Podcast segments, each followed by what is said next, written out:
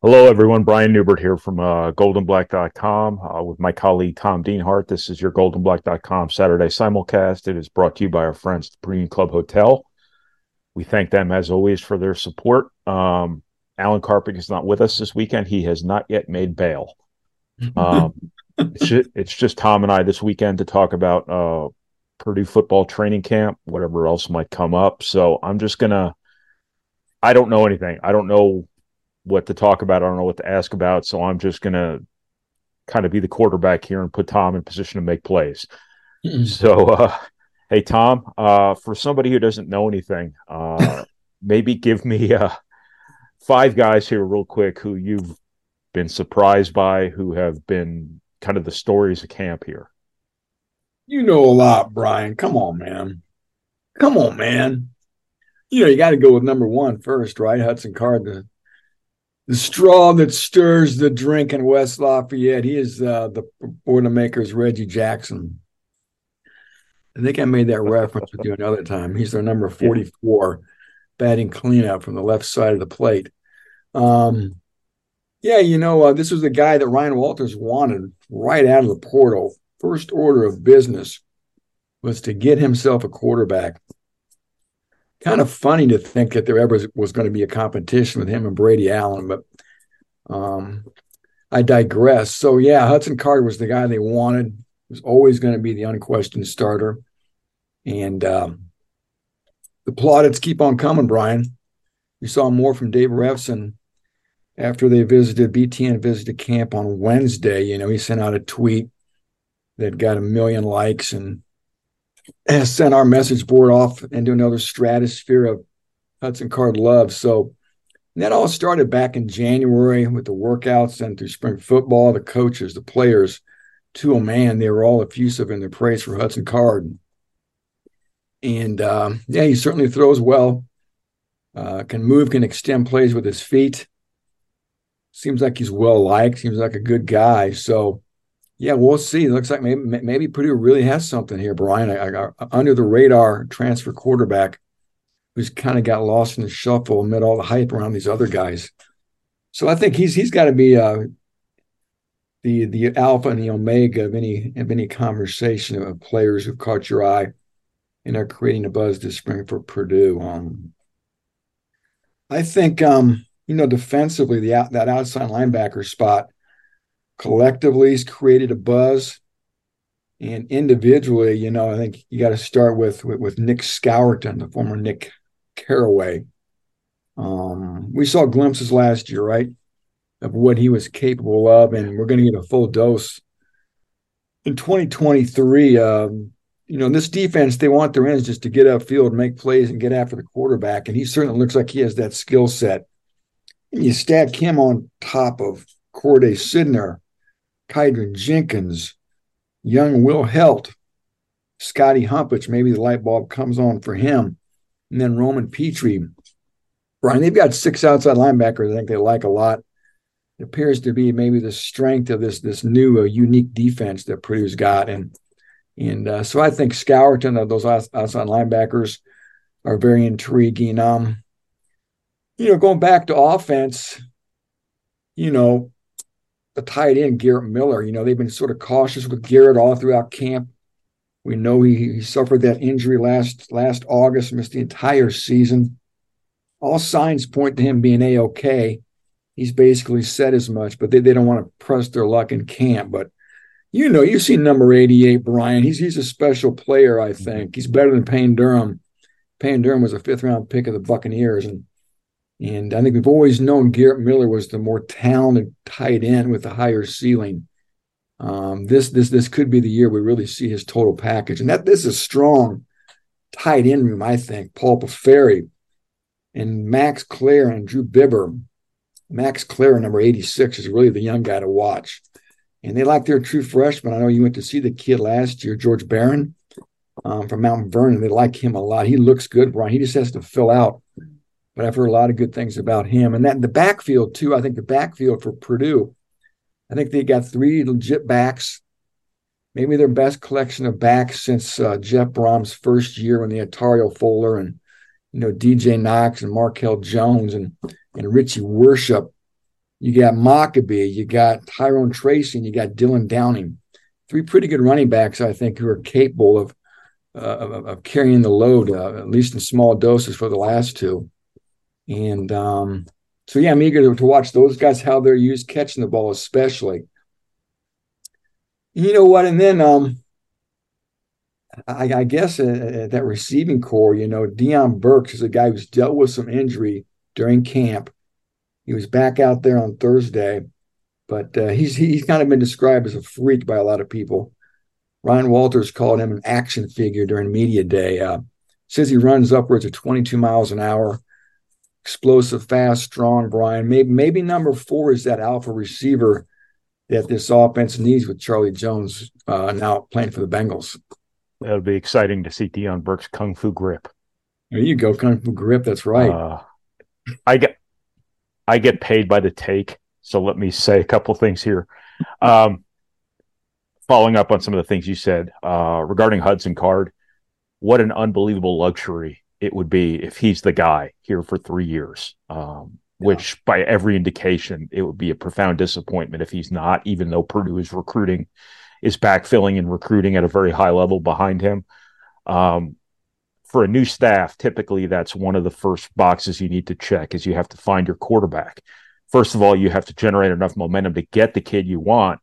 And then second, you got to put a year or two of, of, development into him. So to have that guy from day one, mm-hmm. um, there have been staffs at Purdue that never found that guy. Uh, you know, Danny Hope never found that guy who could stay on the field. Uh, yeah. you, you know, Jeff Brohm had um, didn't really have that guy until Aidan O'Connell kind of rose to the top. Um, you mentioned Will Heldt. I saw him in person last year for Carmel twice. That guy is my pick to click in that whole class long term because he is everything you're looking for in that edge rusher. He is a pterodactyl from a height and length perspective. He's got a little bit of burst to him, but he just looks like what everybody's looking for now in that big, tall, rangy edge setter uh, and pass rusher. Uh, Garrett Miller, um, most athletic tight end at Purdue since Dustin Keller. Hmm. Uh, I'm on yeah. record. Um, more of a big play guy than Payne Durham. Yeah. Uh, and uh, just a guy that, when you look at Purdue's best case scenarios here for this season, the things that have to go right, I have to think him having a great season, him having a healthy season is right up there at the top of the list. So, um, what do you think? Maybe give me a couple of real hot button things that you think have to go right for this team uh, to have the sort of season it wants to have beyond the obvious stuff, like you know, health and and and yeah, kind of all that stuff. Um, well, it's kind of funny, you know. I was talking to to to Jerry DiNardo and this was something that had crossed my mind. He articulated it unsolicited too. Was uh, complimentary football, Brian. You know, at oh, Illinois, heard that before. in, at Illinois, you know, Bret Bielema's offense is very much ball control, right? Yeah. Pound you, control the clock, drain the clock, a physical offense typically. And Purdue's offense probably is not going to obviously be like that. It's going to be more of a quick tempo. Sometimes it's going to go no huddle. So point is, maybe there's there's there's three and outs the offense is on and off the field at a more rapid pace than than what the, uh, that Illinois defense had to deal with last year. So I guess it'll be interesting to see um, how if they, if they have to make any adjustments. DiNardo thought maybe they would have to be less aggressive defensively. I don't know, but yeah. um, I guess that's something to keep on your radar. Sort of a nebulous thought, but um, I think it's something worth bringing up. Um, you know, from a from a uh, position standpoint, that's secondary. Um, uh, yeah, I know there's two veteran safeties in Cam Allen and Sanoussi Kane, but the cornerback spot in particular, that's that's the area to watch. Um, the only veteran back is Jamari Brown. Every other significant cornerback on this roster is a new guy, a junior college transfer, a freshman, redshirt freshman, or a um, transfer. Uh, you talk about flushing out a position the cornerback spot's been totally flushed out. I think they like the kid from Penn State the most, number 16, Marquise Wilson. I think he'll, I'd be shocked if he's not starting one of the starting corners, the number one cornerback. They like Markevious Brown of Ole Miss, who wears number one. Uh, and they, they also like Ryan, the junior college transfer, Botros Alexander, which kind of surprised me. Um, real late addition of this class. Uh, he's got nice, nice length. He's got a great story too. I don't want to get into all that, but Botros Alexander, number Alexander, number 19 is a guy to watch. That cornerback spot in particular, like I said, has got to show a little something because they gave up a lot of big plays in the secondary last year. And I know that's not always the secondary's fault, but I think we saw our share of blown coverages, missed tackles. Uh, I always flash back to the Syracuse game. Uh, so there, and then, then uh, along those same lines, I think the offensive line, you know, like the secondary, the cornerback spot, that's the one position that really has had the largest injection of transfer talent. Six transfers, Brian, on the offensive line. I think, I think at least two are going to start this year, maybe three. Uh, I think the kid from UNLV, Preston Nichols, will start at one guard spot. Jalen Grant from Bowling Green is going to start either at center or at a guard spot, I think. And then maybe Austin Johnson from Colorado is your center if, if Josh Kaltenberger is not ready for the opener. So, yeah, I like the tackles. I think um, Moussa and, and Bo are legit tackles. The strength of that line, the depth behind him is a little, little iffy though, Brian. They got to keep those two big guys healthy. But again, just watch that offensive line, how it develops, and watch the cornerback position And let's see how that develops too. Yeah, I've been. uh It's funny you mentioned complimentary football. I've been writing about that since the day Ryan Walters was hired. Is that he, if you want to have a big play defense, a big play offense, but also win with defense, it's you tend to be good at what you practice against. Mm-hmm. You know, and and I think that you saw that at Illinois last year. You see that at Iowa every year. You see that at Wisconsin every year. Um, I think that you know if Purdue's going to be a big play offense in the passing game, as they, they seem to intend to be, which isn't to say they're not going to ride Devin Mockobee for all they can get of him this year. Uh, it is going to be interesting to see if the offense can, you know, piece together long enough drives uh, to keep the defense on the field because yeah. that's part of playing good defense is not being gassed in the fourth quarter. You know, how much causation there was back in the Tiller years uh, you know, there were a lot of big plays. There were a lot of three and outs um, against good teams, and then it, maybe it wasn't a coincidence sometimes where the defense wasn't the best. The defense could be in the uh, fourth quarter. So that I've said my piece. I, I think I said uh, back in the winter or the spring that every time you see me write the term complimentary football, you should take a drink because it's going to be that big of a. I think it's going to be that big of a storyline that you know people might easily overlook. How uh, how concerned should Purdue be over Gus Hartwig? I sort of uh, I get the sense there's a chance we may not see Gus till October. Um, I think they want to be careful with him. He's been on the practice field, Brian. He's been in uniform lately, but just sort of doing stuff on the side, going through warmups, not going through any of the individual drills with the O line or anything. So it's a good sign he's out there. But mm-hmm for sure he's not going to be there uh, for the opener, probably the second game. And like I said, this thing could bleed into maybe late September. I don't know. Um, I just think it's up in the air. And just, you know, take it a week at a time. Gus, Gus is a good center, I think. You know. Oh no, he, he's he would be, he's the foundation of that offensive line. I think he's one of yeah. your best NFL prospects. Yeah, he is. That'd have been. I think he's one of your best players. Just a yeah. really, really unfortunate turn of events for him and Purdue alike. Yeah. Um, uh, just a completely random question here. I've been uh, wrestling with mm. how to describe this season. Obviously, Purdue is. This is a very new start for Purdue. Uh, most of its best players are gone, um, but this is the first time in my frame of reference at Purdue where Purdue is replacing a coach who had success, who moved on to something else. This wasn't somebody who got fired for losing. Would you call this a rebuild? What would you call this? I guess I would. I would call it a rebuild, given the the attrition on the roster. Mm-hmm. Um, number one, would you have four or five NFL draft picks? The most they've had, I can't remember what it was since since 2008 or something. In fact you got, I think, 35 newcomers between freshmen and transfers and junior college transfers I believe that's what the number I counted up once was 35. We're in that range. That's incredible. And then you look at the the new staff and the new schemes, right?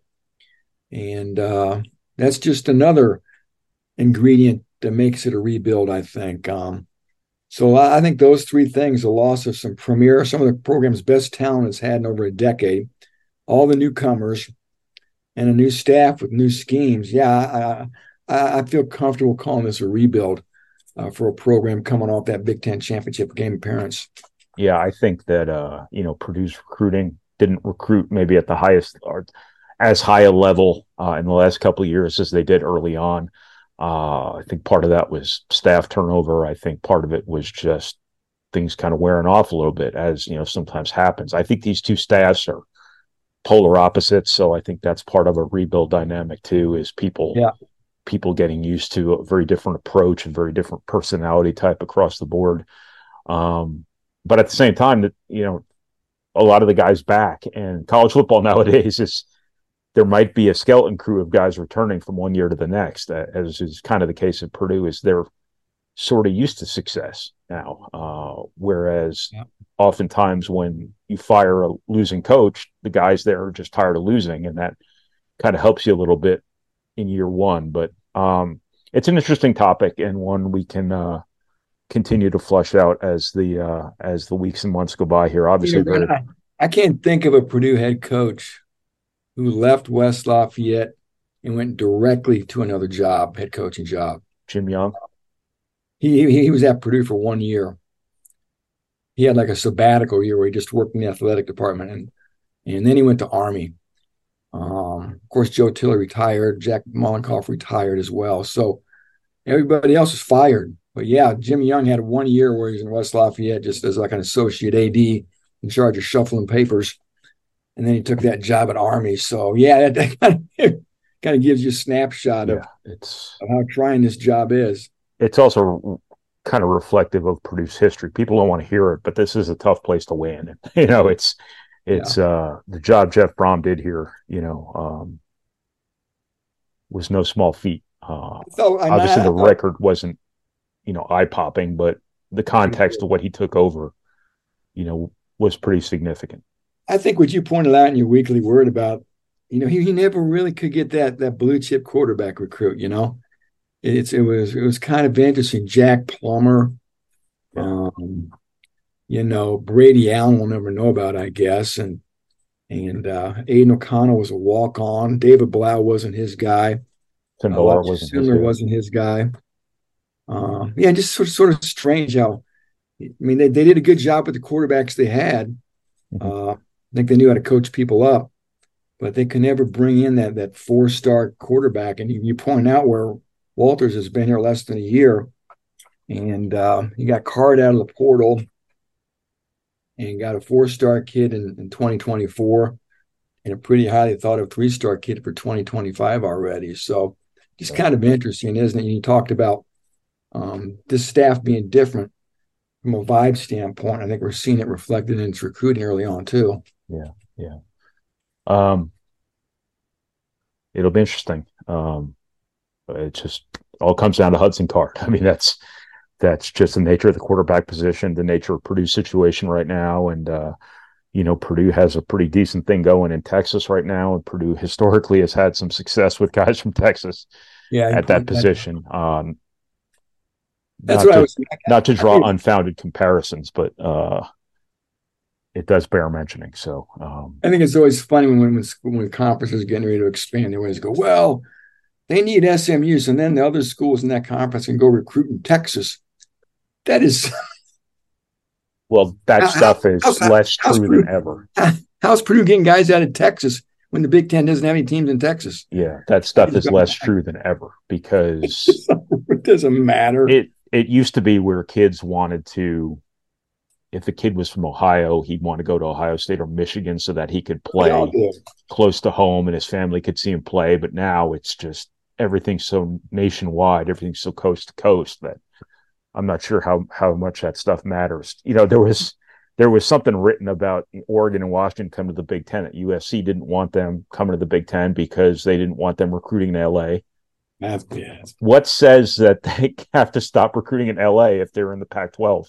It's ridiculous. Uh, that doesn't that doesn't make any sense to me. But it will be interesting to see how those California kids for UCLA and USC and those other two West Coast schools respond uh, the prospect of instead of playing, you know, at at Stanford uh, in November, they have to go to Iowa.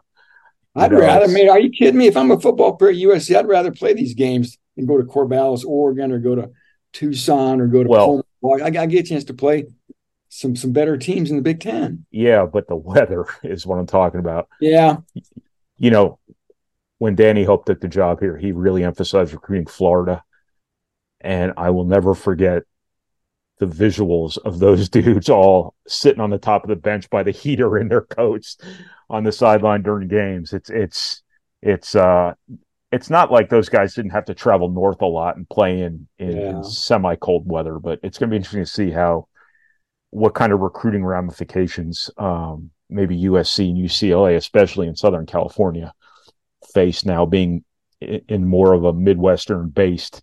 I, I think that's still fair to say. I mean, it's a coast to coast conference, but the majority is still in Middle America. It is. It is. Um, but got, it'll be interesting. I haven't, I, I haven't heard this from you. I think people would like to hear from you. For you and in Brian Neubert's eyes, what constitutes a successful 2023 season for Purdue? Mm-hmm.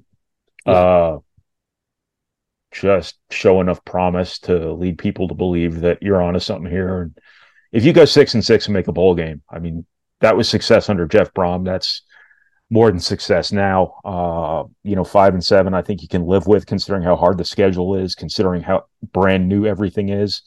Uh, but I do think all outcomes are on the table. But I think if you can just at least flirt with 500, um, I think in the context of the situation, I think you're okay. People don't want to hear that. People want to hear you know, uh, oh, they won the Big Ten West last year. They can do it again this year. Uh, yeah, it, it, it's tough, man. You've never seen most of these guys play. Uh, the majority of Purdue people probably couldn't even tell you a bunch of guys who were going to be on the field in day one. Couldn't even tell you their names, myself included. I've tried to pay attention to this stuff. I've tried to keep all the names straight. I, I am going to need that that roster in front of me during that first game for sure.